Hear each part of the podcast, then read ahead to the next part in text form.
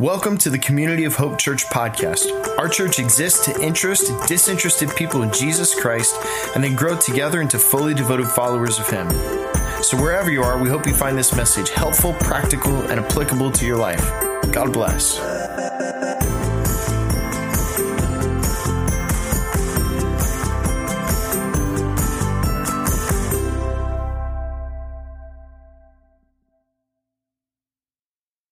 Guest today, I want to say that you have chosen um, just a perfect opportunity to come check out Community of Hope because I want to take some time today and I want to take some time in this month and talk to us uh, about uh, who we are as a church and what God is doing in and through us uh, as a church. I was thinking about this as we move into the fall. This, this is my 23rd fall as the pastor of Community of Hope. Now, I didn't, I didn't really say that for a golf clap, but uh, I will take chocolate from you after the service if you want to. I, I, I will do that. And I thought about this because I have served three times longer in this setting than I've served in any other. Uh, you know, uh, Christian ministry combined. So when I started uh, in ministry before here, I served two other churches for a total of seven years. So here I am starting my 23rd year. Many of y'all know how our church started. Uh, I reached out to our sending organization and I said, I'd really like to plant a church. And I was told no. They said, um, no, we don't, we don't, we don't really want you to do that. And so I started to pray about that. And then the day before, uh, I flew to Seoul, South Korea to study the prayer movement uh, in Seoul, South Korea. I got a call from our mission organization that said, you can plant a church somewhere in Palm Beach County. And I felt like the, the dog that chased the milk truck and caught it. Because I thought, you know, I wanted to plant a church, but I thought, I don't really even know how to plant a church. And so we went to Seoul, South Korea, and I was over there studying the prayer movement, and I went to a church that had built uh, on the outskirts of Seoul, South Korea, they'd built a little prayer, like a prayer house, a prayer building into the side of a mountain. And I went into this, uh, these prayer grottos, these little six by six prayer grottos, and I climbed into one of those. And to be honest with you, I was just crying out to God. And I thought, I'm going to pray all night because I'm about to move my family to Palm Beach County. I don't really know what I'm doing. It's, it might not go well. And I was insecure about this. And I, somewhere around three o'clock in the morning, uh, I felt God say in my heart, not an audible voice, but a voice nonetheless in my heart, tell me that if you'll go to Palm Beach County and you'll be faithful and you'll move there, I will build a community of hope uh, in Palm Beach County. And that's where our church got its name.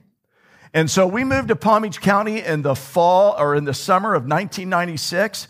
And across that next year, we began to fashion a church together. And we worshiped uh, in our living room till we outgrew our living room.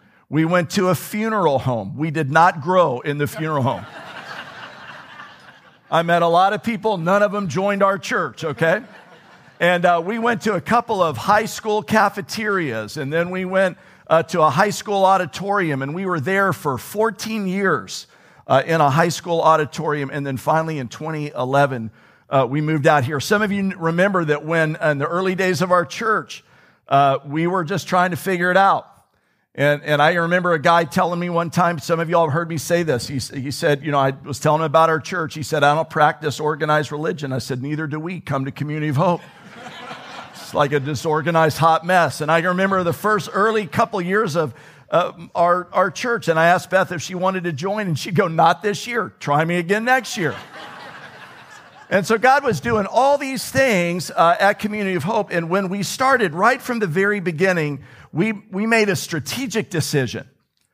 And we made a decision that we were going to be a church for the unchurched. And this is what, when, eh, you know, if you're taking notes, this is what I think about whenever I say that. I, a church for, uh, uh, for uh, never churched, over churched, or de churched people.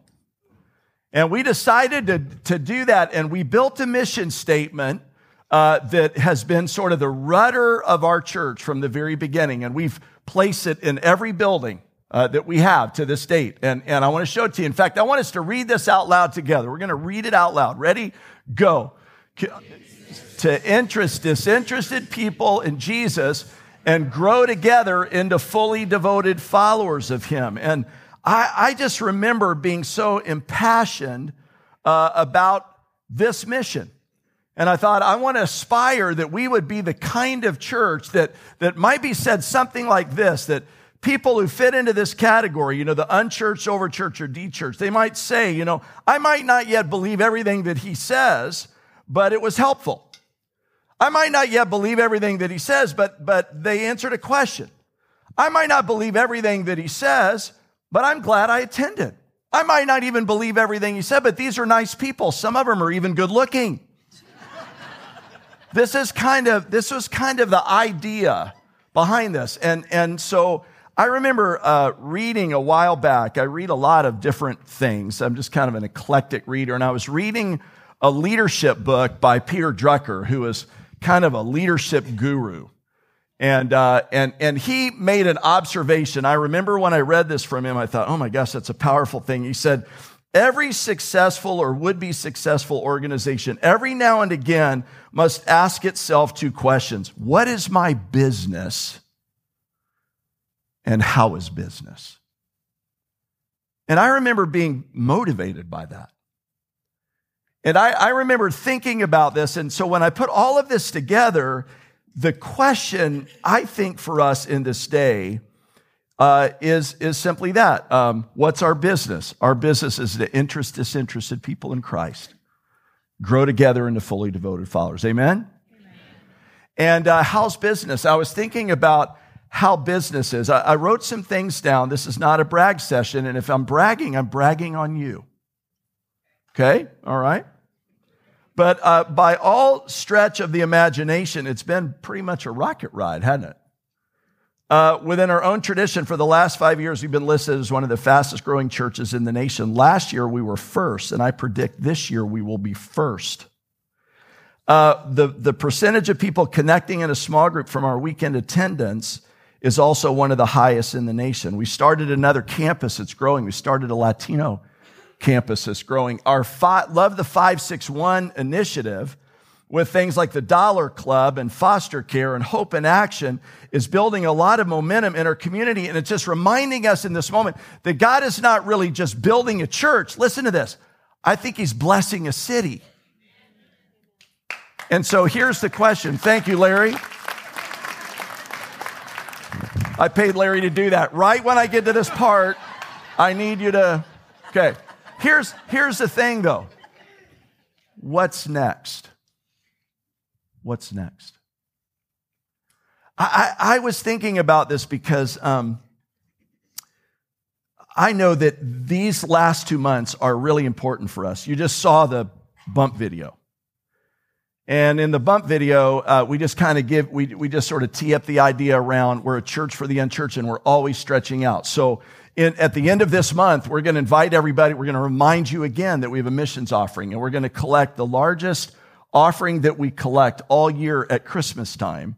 And then across the next year, in case you're a guest, I want you to know this, we will give every bit of that money away. That's what we're going to do. We've started the Dollar Club, and the Dollar Club has been a powerful thing uh, in our church. And so there's, uh, eh, we're going to invite people to our Christmas Eve services. I think we've got seven services, I guess, this year again, or nine services. I've lost count. I call it the Great American Preach Off. Okay? And so there's all this kind of stuff going on. And I started thinking about, um, you know, this idea. And I thought, you know what? Um, let's, let's have a conversation, not just about what's happening uh, in our individual lives, but for just a moment, let's have a conversation about our church. And that's why if you're a guest here today, it's a perfect opportunity because we're going to peel back the curtain and maybe you'll learn, in fact, frankly, there's maybe not even a curtain.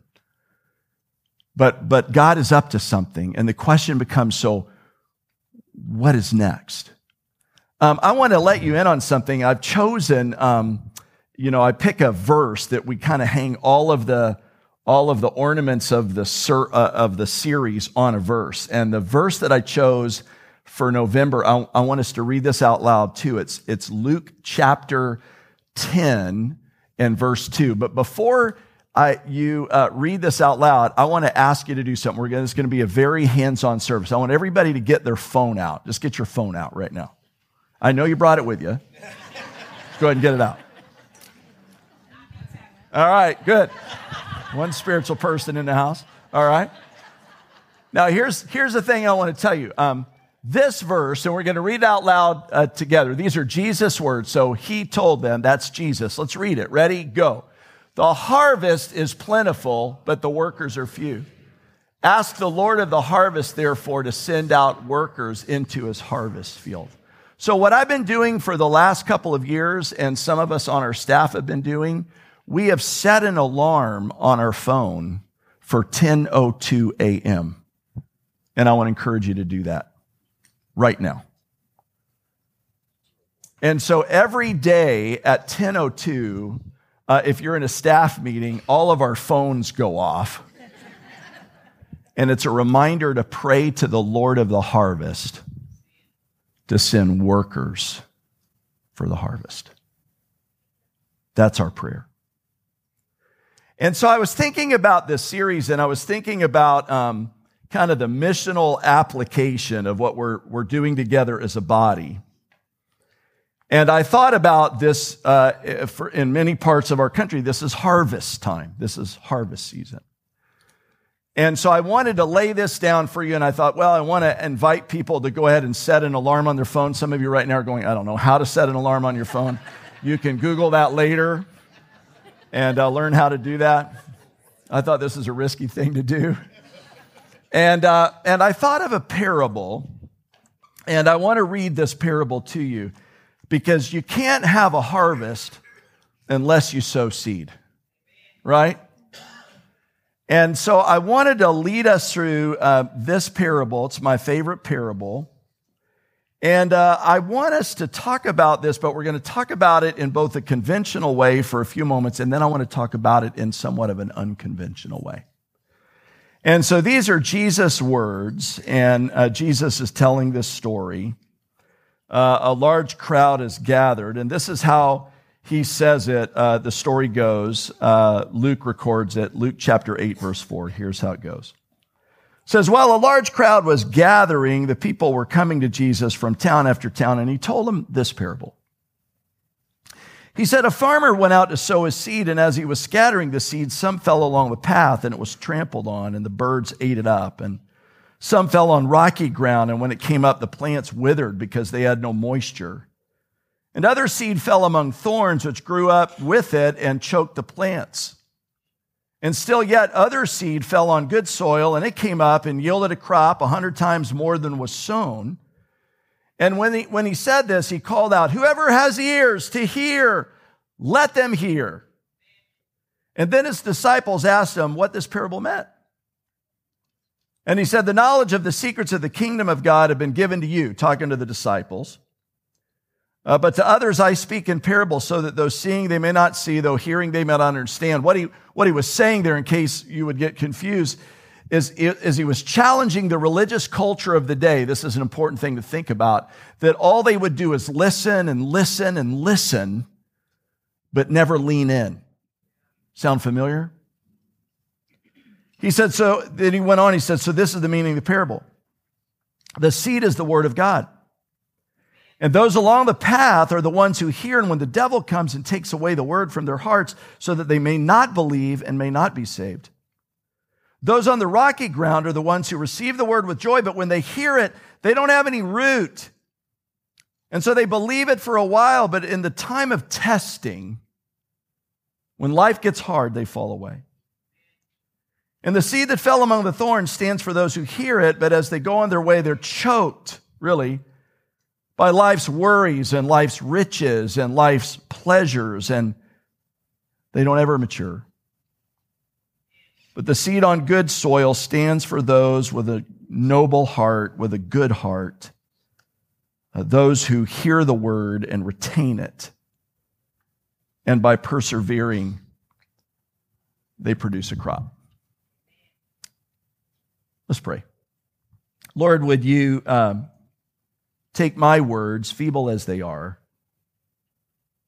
and by the power of your Holy Spirit, come into this space and do something supernatural. Cause something to grow within us, oh God, that only you can plant and only you can till. so that we might be of use to your kingdom and its purposes. For we pray together in the name of Christ, and everyone said, Amen. So this is traditionally thought of as um, the parable of the sower. And if you're taking notes, you may want to just write some of these things down. We all know that there are four gospels. These are the eyewitness accounts of the life of Jesus. Uh, by any careful estimation, um, in those four gospels Matthew, Mark, Luke, and John Jesus told f- uh, 46 different parables. And so, if we're adding all that up, um, eight of these parables appear in the synoptic gospels, which is this Matthew, Mark, and Luke are fairly similar gospels. John's the only one that's different. And so, of the 46 parables that Jesus uh, told, uh, eight of them appear in those three gospels. They're repeated, and this is one of them. And um, it's interesting to consider that this is um, one of the only few that Jesus tells the parable and then he immediately explains what it means.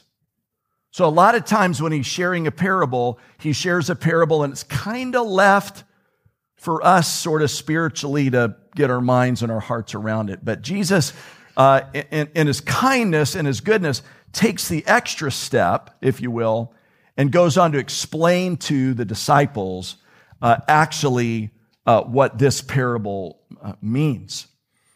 And I think it's sort of interesting because um, when most of us think about this parable, we think about it, first of all, in a very conventional way. And I, I want to tee up the conventional way. In fact, I, I was thinking about this many years ago.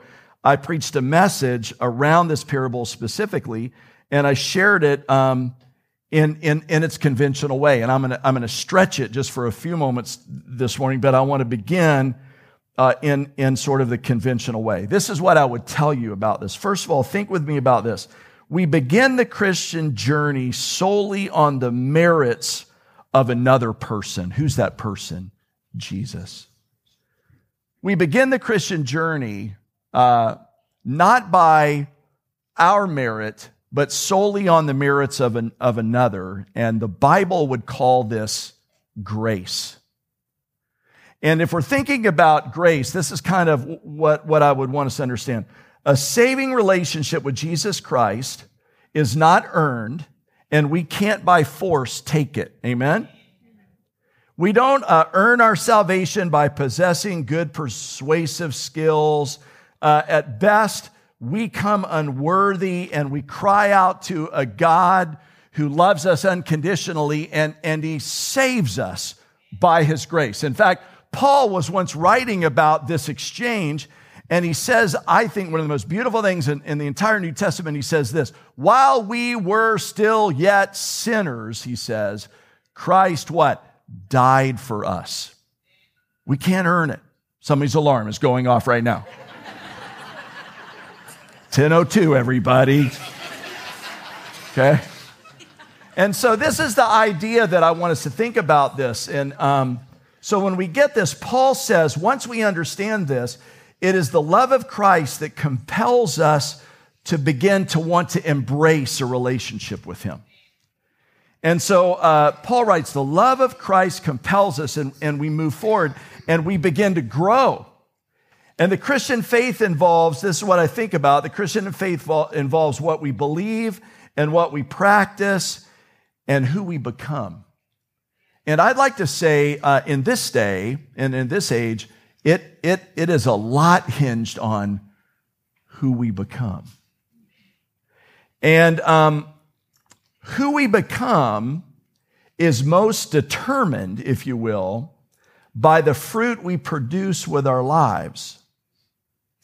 And the fruit we produce with our lives is impacted by condi- the condition of the soil that fruit grows in.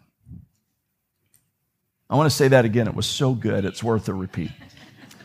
Who we become is most determined by the fruit we produce with our lives.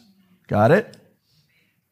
And the fruit we produce with our lives is impacted by the condition of the soil that fruit grows in. So think with me about this for just a moment. This is, if we, I want us to all get our minds and hearts around this. So, um, the way we grow uh, determines the fruit that is produced in our lives. So, in other words, if, you, if we see fruit growing in our lives, we might even think of how Paul described the fruit of the Spirit. Remember those? Love, joy, peace, patience, kindness, goodness, faithfulness, gentleness, and self control. If any of those things are growing in our heart, here's, here's, what, here's what Paul would say to us it's because the condition of our heart is producing an environment worthy uh, uh, of that fruit growing in our heart. This is the conventional way that we oftentimes look at this parable. In one way, what I would tell us is this it's about the soil. It's about the soil. This is the conventional way that we look at it. In fact, to, just to prove it to you, I want to I want to show you, and if you're taking notes, maybe you want to write this down. Uh, in Luke chapter five, uh, chapter eight, verse five, notice what he says. He says, A farmer went out to sow his seed, and as he was scattering the seed, some fell along the path, and it was trampled on, and the birds ate it up. And then he comes along in verse 12 and he explains it. Here's the explanation Those along the path are the ones who hear it, but the devil comes and takes away the word from their hearts so that they might not believe and be saved. And so I think what he's trying to communicate when the soil falls on the path, the path is hard. And so it represents sort of like a closed mind or a closed heart. One of the, one of the things I get to see a lot of times when people come in here is they come in here and a lot of times, and this is the position when I see people first come into church, they're kind of like this. I don't know about this. I'm not sure. And you see, and then they come in and they, they learn that actually we're, we're normal. Mo- most of us are normal. and, and it's almost as I can see people like they just start to relax. And they might bring a lot of stuff into the room and they go, you know what, I'm, I'm learning there are people in here way more jacked up even than I am. and, and they just, they, they begin to relax. And here, here's the thing. Let's think of it conventionally. The way, the way that we begin to grow in Christ begins, I think, first by just cultivating an open mind and an open heart. I, am not, I want to say this right now. I'm not asking you to believe everything I'm saying yet. You don't have to buy it hook, line, and sinker. But here's what I would say come in with an open heart. Come in and say, Lord, by the power of your spirit, I'm, I'm going to I'm gonna meet you here. You're here. Your word says you're here. Uh, show, do it. Bring it on. If you'll do that, that's, that's kind of what he's talking about. Get that conventionally? Makes sense? Want to hear another one? Notice what happens in Luke chapter 8, verse 6. Watch this one. It says, Some fell on rocky ground. And the rocky ground, when it came up, the plants withered because they had no moisture. And then now in verse 13, he explains it. Look at those on the rocky ground are the ones who receive the word with joy, but when they hear it, but they don't have any root. They believe for a while, but in a time of testing, they fall away. And I think what he's talking about there is shallow soil. And, and, and a lot of times, again, you, you've heard me say this. I, I, heard three different people this past, uh, two weeks ago when I spoke here uh, said this to me. I made a comment and I said, you know, a lot of times um, with our faith, we just have collected religious junk all our lives and put it in a drawer. And then when times get hard, we just open the drawer and pull stuff out and we hope it fits. And what Jesus is saying here, really, if we're going if we're going to grow deep, we, we have to, and not be shallow or superficial. Watch this. I think we have to allocate the time to listen. This is why, th- this is why this is so important. Just, just take, take a time every week and, and, and just allocate the time to listen. Be, come in and be open. We're going to bring our open self we're going to dedicate some time and we're going to see what the Lord will do. If the Lord will, as Paul said, uh, allow his love to compel us toward growing. In, in this way, it's kind of interesting when I think about my own life. In this way, then, it's not, it's not the challenges that drive me away from faith. It can be the challenges that drive us to deeper faith. I was talking to someone recently who, who, who said, you know, I've, I have a loved one and I have these conversations all the time. And I have a loved one, uh, she said, and my, my uncle told me that um, he doesn't any longer believe in God. And I told her, I said, well, you know what? Um, that's probably your uncle really manifesting an idea that is saying, you know, I need to, I need to pull my childlike faith, childhood faith up into adulthood. And I need to wear different clothes with my faith. Look at what happens in, in the third chapter, in the, in, in the next verse. In 8 7, it says this He says, Other seed fell among thorns, which grew up with it and choked out the plants. And then in verse 14, he explains it. He says, The seed that fell among the thorns stands for those who hear, but they go on their way. They're choked by life's worries and riches and pleasures, and, and they don't ever mature. This is thorny soil that gets preoccupied with life. And Jesus is inviting us, if we're going to grow, we have to learn how to eliminate all the distractions. And we have to focus on them. And, and then, lastly, in verse 8, notice what he says here. This is what we're aiming at, everyone. He says, Still other seed fell on good soil, and it came up and yielded a crop a hundred times more than was sown. And when he said this, he called out, Whoever has ears, let him hear. And then in verse 15, he, he explains it, and he says, The seed on the good soil stands for those with a good and noble heart who hear the word and they retain it, and they produce a crop and this is those who have a willing heart. Lord, I'm just open. Now, now, here's where I'm going. For a moment, run, run with me on this. That's conventionally the way we think about that parable. And I think it's really important. I think the soil is important. In many ways, it's a parable about the soil. But can I remind everybody as well? It's also a parable about the seed isn't it? And this is what I've been taken with. Uh, in fact, in chapter in uh, chapter eight, verse five, notice what it says. A farmer went out to sow a seed, and as he was scattering the seed, and, and the word scatter, you know what it means there. You know what it translates. It means to throw seed everywhere. And I, I want you to know something as your pastor. I've, I've been very taken with that idea. And, and I believe, if I could just say a word, I believe that as a church, we are at a powerful, influential fork in the road toward our next season of harvest. I feel this very strongly. And uh, I want to call us um, to this. I, I was thinking about seeds and how little seeds are. Yesterday, I was actually in Home Depot. I'm in there all the time. They know me on a first name basis. And uh, I found the seed aisle. I want to show you a picture. There it is. And uh, one time or another, I've tried to grow a lot of that. And uh,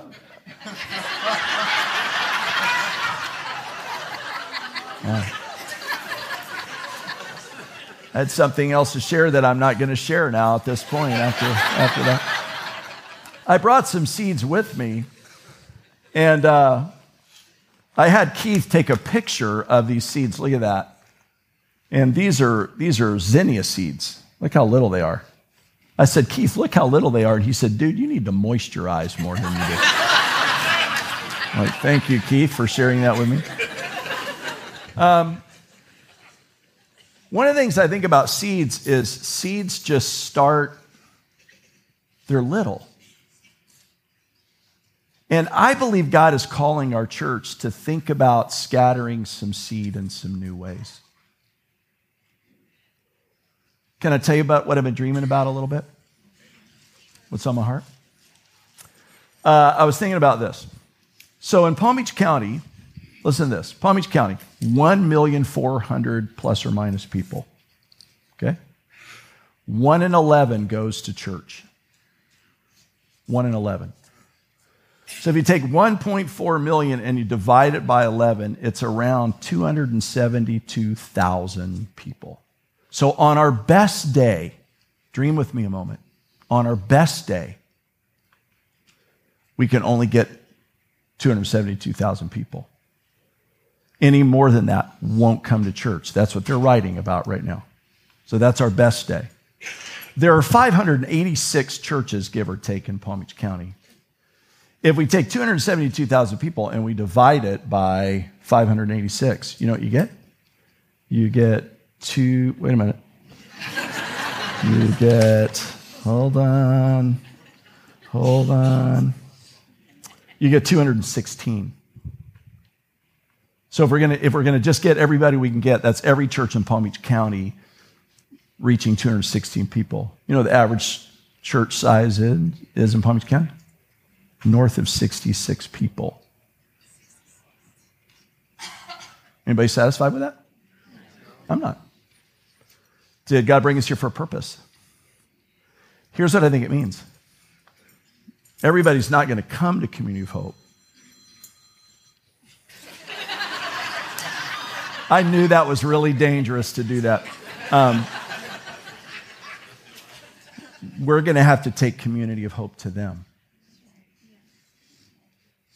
I wonder about us starting some fresh expressions of ministry that in some ways don't look like church. I wonder if we would go where the people are that are not here and we began to minister to them in a way that they understand. I've been dreaming about um, starting uh, Go with me now just a minute. I to stretch you a little bit. I've been thinking about what about if we if we were to start some house churches for people that would never come to this venue, but they might come to some places where they could have a meal and they would maybe listen a little bit and it's sort of trimmed down as an opportunity to onboard people who are looking for Christ, but they don't, they're not going to come here. I've been thinking about the back 10 acres, and we, we've been, we've been, we keep being told we can't build on it. And I thought, well, it's, it's zoned agricultural. What if we plant on it? That's for everybody who laughed when I said I grow things. what about it? Now, here's what's going to have to happen if we're going to do this. So I want to challenge you, and then, we'll, then I'll stop. If we're going to do that, everybody who's in our church who's a partner is going to have to lean into their partnership vows. We can't take the same amount of people and add things to the deal. But here's what I think is going on right now in our church. We have so many people who are saying, How can I serve the mission? So let's start some new things around the mission and invite more people to serve in the mission. How many of you would be a part of that? Yeah. I, I feel like we are on to the next thing. Would you continue, oh God, beginning with our own heart and connecting our hearts with others of like mind, that we might not just grow a church, that we might bless a city this we pray in the strong and mighty name of Jesus. And everyone said, Amen. Go in his grace. We'll see you next weekend.